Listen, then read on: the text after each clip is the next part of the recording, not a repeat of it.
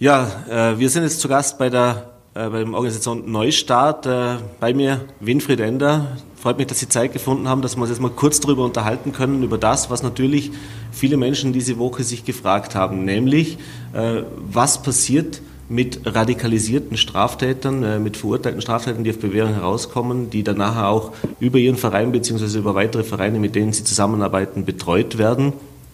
Äh, jetzt haben wir gemerkt, in, in, diesem Fall, den wir da in Wien, in diesem tragischen Fall, den wir in Wien Anfang der Woche hatten, äh, dass offenbar diesem, diesem Täter es gelungen ist, die Organisationen oder die Vereine, mit denen er zusammengearbeitet hat, sehr gut zu täuschen. Bevor wir jetzt aber darauf eingehen, wie sowas passieren kann, fangen wir vielleicht ganz von vorne an. Äh, Herr Ender, wie läuft denn diese Arbeit auch in Vorarlberg vor allem mit so radikalisierten Straftätern ab? Wie ist da der Umgang und was sind da auch die Vorgehensweisen? Also zuerst einmal möchte ich äh, schon sagen, dass wir aufgrund dieser Ereignisse, dieses Vorfalls schon sehr unter, unter Schock äh, waren. Und es gilt jetzt, wir überwinden diesen Schock aber auch äh, und wir nehmen uns davor, noch besser zu werden. Also die Erfahrung zeigt, die Betreuung von Menschen, die also wegen Mitglied einer terroristischen, Mitgliedschaft einer terroristischen Vereinigung verurteilt wurden, da sind 96 Prozent bisher nicht rückfällig geworden. Ich denke mal, das kann man aber sicher noch äh, verbessern. Dazu gibt es schon ganz konkrete Möglichkeit, die ab sofort schon verfügbar ist. Da gibt es ein Instrument, das heißt äh, Sicherheitspolizeiliche Fallkonferenz. Das ist seit Beginn dieses Jahres möglich. Da setzen sich äh, Polizei, äh, Gericht, Betreuungsorganisationen, der Strafvollzug äh, zusammen und besprechen äh, diesen Fall.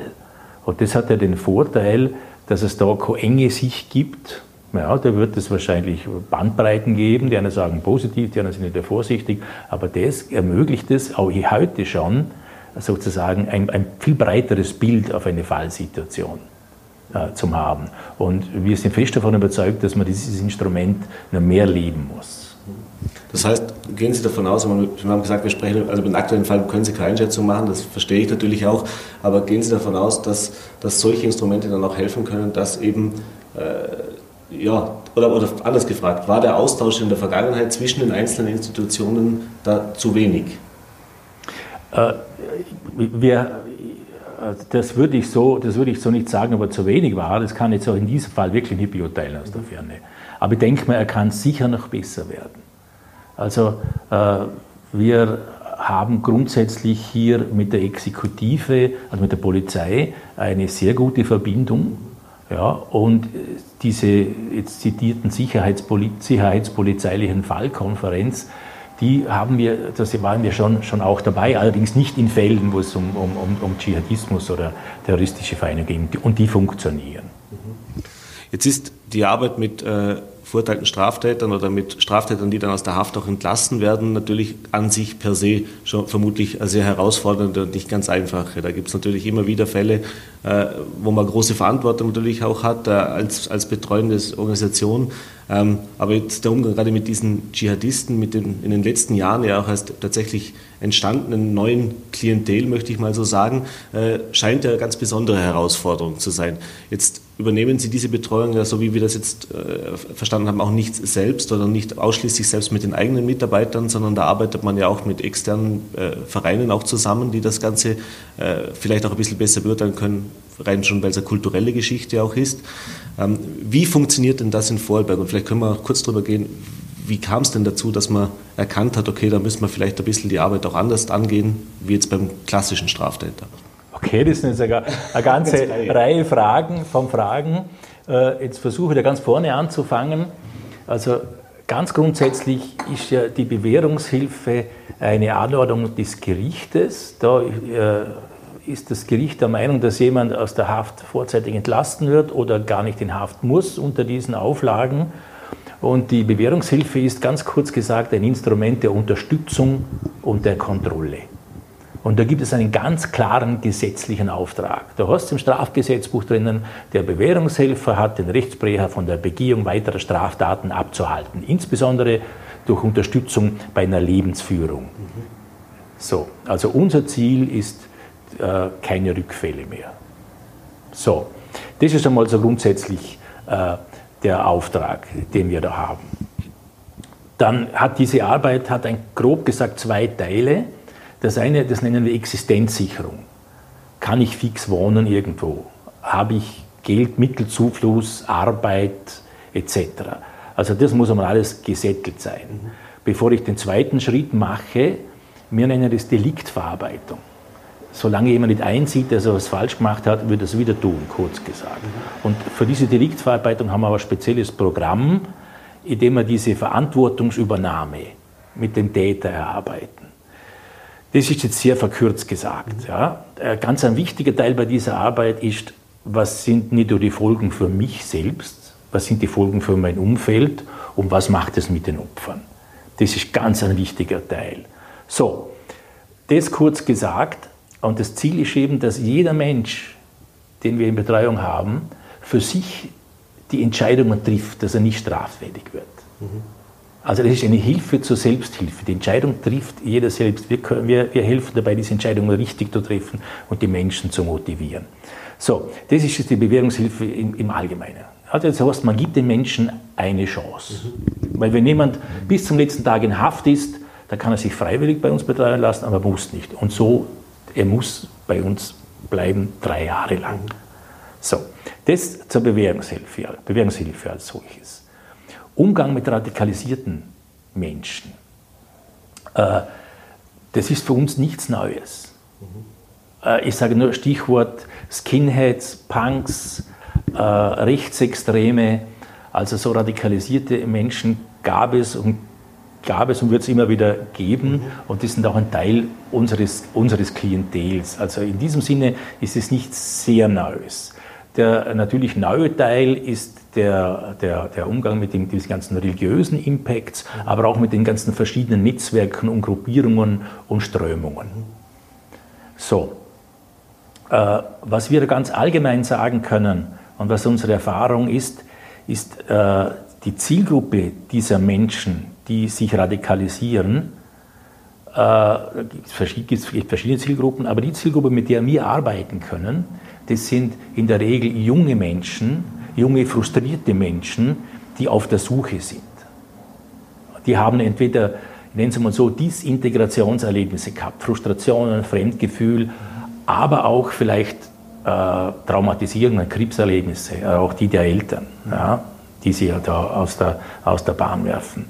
Und diese Sinnsuche, diese Menschen, und das, ist, das hat jetzt nichts mit, mit, mit äh, islamisiertem Dschihadismus zu tun und so weiter, sondern ganz grundsätzlich, diese Menschen suchen eine Zugehörigkeit, suchen eine Identität und natürlich auch einen Schutz. Mhm. Und das bieten solche Ideologien. Und das ist oft nur ein ganz kurzes Fenster, in dem so jemand auf der Suche ist und da ist manchmal ganz äh, situativ, wo er dann andockt. Mhm. Aber grundsätzlich kann man sagen, es gibt so eine, eine Defizitphase, so eine Frustrationsphase, dann gibt es irgendwo einen Kontakt und eine Attraktivität. Man schaut sich das an, man lernt Leute kennen. Ja, die dritte Phase ist dann das Erkennen diejenigen, die das professionell machen und vertiefen diese Ideologisierung, verengen. Mhm. Und der vierte Schritt kann dann eben sein, dass es zu Gewalttaten kommt. Mhm. So, und wir setzen, wir, wir setzen in diesem, in diesem Identifizierungsbereich, in diesem Suchensbereich an. Was diese Menschen, wo die, diese Menschen werden geködert, und das wieder ganz unabhängig ist, so dass die bekommen ein Versprechen von Anerkennung, mhm. ja, von Aufgehobensein in einer Gemeinschaft. Die kann auch spirituell, virtuell, was immer sein. Dazugehören äh, und natürlich auch einfache Erklärungsbilder. Mhm. Es gibt eine einfache Bestimmung, das ist gut, das sind wir, und die anderen sind böse. Mhm. Spielt oft einmal ähm, also Angstpädagogik mit, ja, weil nämlich, wenn du ein falsches Leben führst, dann kommst du in die Hölle. Mhm. Und da sind sehr viele Menschen sehr empfänglich dafür. So. Aber nicht alle diese Menschen, nicht alle diese Menschen werden radikalisiert und sind gewalttätig. Und unsere Aufgabe, was wir dem entgegensetzen, das ist die grundlegende Aufgabe der Bewährungshilfe, ist, dass wir diese Menschen dabei motivieren, für sich eigene Lebensperspektiven zu entwickeln, die ich selbst als Mensch beeinflussen kann. Ja? Ein selbstständiges Leben zu führen, ein selbstständiges Leben im Diesseits. Das ist, was im Augenblick zählt. Ja? Äh, wir nennen das so, äh, wir versuchen diesen Menschen ein Erlebnis der Selbstwirksamkeit zu geben. Wenn ich mein Leben in die Hand nehme, kann ich es beeinflussen und kann diese Ziele auch erreichen, die ich will. Darum, darum, ist es ganz wichtig, dass wir mit unseren Menschen sprechen. Wo willst du hin? Was sind deine Lebensziele? Wie ist der richtige Pfad dazu? So, das ist einmal ganz, äh, ganz allgemein so die Zielarbeit und die Menschen, die so in, in, mit diesen äh, Verurteilungen sind ja in der Regel werden intensiv betreut. Das heißt, wir haben drei bis vier persönliche Kontakte pro Monat. Das heißt, in unserem Setting intensiv betreut. Also wir haben sehr viel Kontakte und da entsteht ja eine Beziehung zu dem Betreuer oder zu der Betreuerin, eine Arbeitsbeziehung. Und da entsteht ein Vertrauen und im Rahmen dieser Beziehung passiert es sehr oft, dass sich diese Menschen öffnen und dann erzählen, wieso kommt es zu meiner Frustration, wo diese Aggression dann herkommt. Was sind meine Täuschungserfahrungen? Ja, auf dem kann man dann anbauen. Und auf der anderen Seite, wenn es dramatisierende Erfahrungen sind, dann ist natürlich dann ist auch, auch Psychotherapie angesagt. Das, das, machen dann Partner selbstverständlich. Ja, aber äh, von, von da kann man arbeiten und, und, und versuchen, neue Perspektiven mit ihm zu erarbeiten. So, die Herausforderung bei diesen Klienten nach 278b ist natürlich das, dass, dass es, äh, die größte Herausforderung ist, die Menschen sozial irgendwo anders anzuducken. Ja, weil natürlich, sie haben Ausgrenzungserlebnisse, äh, was immer. Also das ist die größte Herausforderung, da ein Netzwerk zu finden, wo diese Menschen außerhalb des, dieses neuen Freundeskreises, das sie reingekommen sind, äh, wieder andocken, andocken können. Und, und, und wenn uns das gelingt, ja, zusammen mit diesen ganzen anderen Arbeiten, diese Verantwortungsübernahme, vor allem eigene Ziele, eigene Perspektiven zu entwickeln, dann ist die Chance recht groß, dass jemand äh, hier andere Entscheidungen trifft und nicht gewalttätig wird. Und eben der erste Schritt ist eben, ist eben so dieses Disengagement, eben so den ersten Schritt herauszumachen, von der Gewaltbereitschaft wegzukommen. Jetzt ist es, Sie haben es gesagt, natürlich jetzt nicht unbedingt äh, Extremismus beziehungsweise auch diese Gruppenbildung, das ist nichts, was jetzt exklusiv nur der Islamismus oder der Dschihadismus hat. Äh, aber der, der, der, Unterschied vermutlich wird schon der sein, dass es da eben diese starke religiöse Komponente gibt. Und äh, ich stelle mir das jetzt als, als Laie auch schwieriger vor, weil ich, ich stelle es mir schon schwierig genug vor, solche Personen oder solche Menschen aus ihrem sozialen Umfeld, also sprich aus diesen sozialen Gruppierungen auch herauszulösen, mhm. aus diesen negativen Einflüssen. Äh, aber aus dem Religiösen ist ja nochmal ein ganz anderes Thema. Das heißt, äh, da wäre die Frage, arbeiten Sie da auch mit islamischen ja. Glaubenseinrichtungen im Land zusammen, also sprich mit, mit gemäßigt, die eben das nicht vertreten, diesen Dschihadismus und versuchen eben auch die religiöse Erklärung für diese Personenkreis zu bieten, dass es eben falsch ist, äh, mhm. sich einem, einem, einem gewalttätigen Islam anzuschließen? Also da haben wir, erstens haben wir äh, in Österreich und auch vor Radlberg, haben wir jetzt einmal, äh, also wir nennen das Spezialisten, wir haben eine Mitarbeiterin, die hat also ein kleines Ausbildungskurriculum mitgemacht, das wir österreichweit Angebote haben. Da wird, da, da wird ein Basiswissen vermittelt um diese Strömungen, ja, die, diese, die, die, die, äh, die, herangezogen werden, um eben diese, diese religiös argumentierte äh, äh, Gewalt zu rechtfertigen, aber auch die verschiedenen Netzwerke, die darunter liegen in Organisationen. Also da wird ein Basiswissen vermittelt, zum einen über dieses, über dieses kulturelle Setting äh, und zum anderen natürlich auch gewisses Know-how, wie erkenne ich, an welchen Veränderungen im Umgang mit meinem Klienten erkenne ich mögliche Hinweise auf, auf, auf, auf Radikalisierung. Ja? Also das, das, ist das erste, ich sage meines Basiswissen. Äh, das zweite ist dann schon detaillierter so im Verhalten. Äh, Wenn es da ins Detail geht, da haben wir bei diesen, bei diesen äh, Klientengruppe gibt es einen Partner, das ist die, das ist die Organisation D-Rat. Mhm. Also wir sind ja ein Partner der Justiz, wir haben einen Auftrag der Justiz und die Justiz hat eben den Verein D-Rat beauftragt. Und äh, die kommen, äh, die, äh, unterhalten, die kommen regelmäßig zu den Klienten auch ins Gefängnis vor der Entlassung und führen Anamnesegespräche und klären ab, wie weit ist diese Radikalisierung schon verfestigt, mhm. was gibt es für Chancen.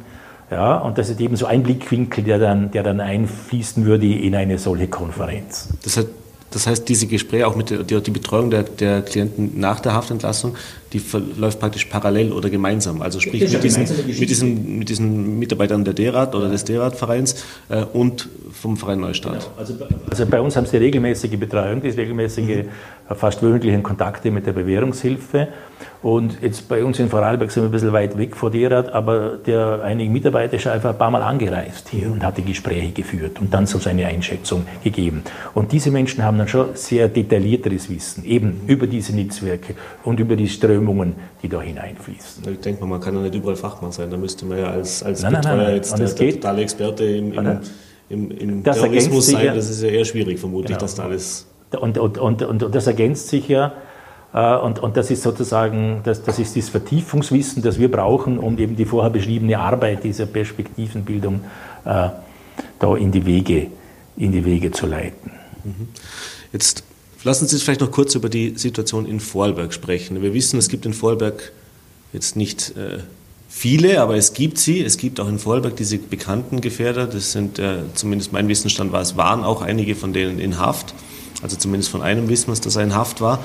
Ähm, wir werden jetzt nicht über einzelne Fälle natürlich sprechen, das ist ganz klar, das geht natürlich nicht, aber äh, wie aus Ihrer Sicht, wie schätzen Sie diese Situation im Land ein? Also wie, wie groß ist diese Gruppe, wie groß ist diese Gefährdung und wie, viel, wie groß ist auch der Anteil der Arbeit, also sprich, äh, den, den es in Vorarlberg jetzt mit dieser, mit dieser Personengruppe gibt?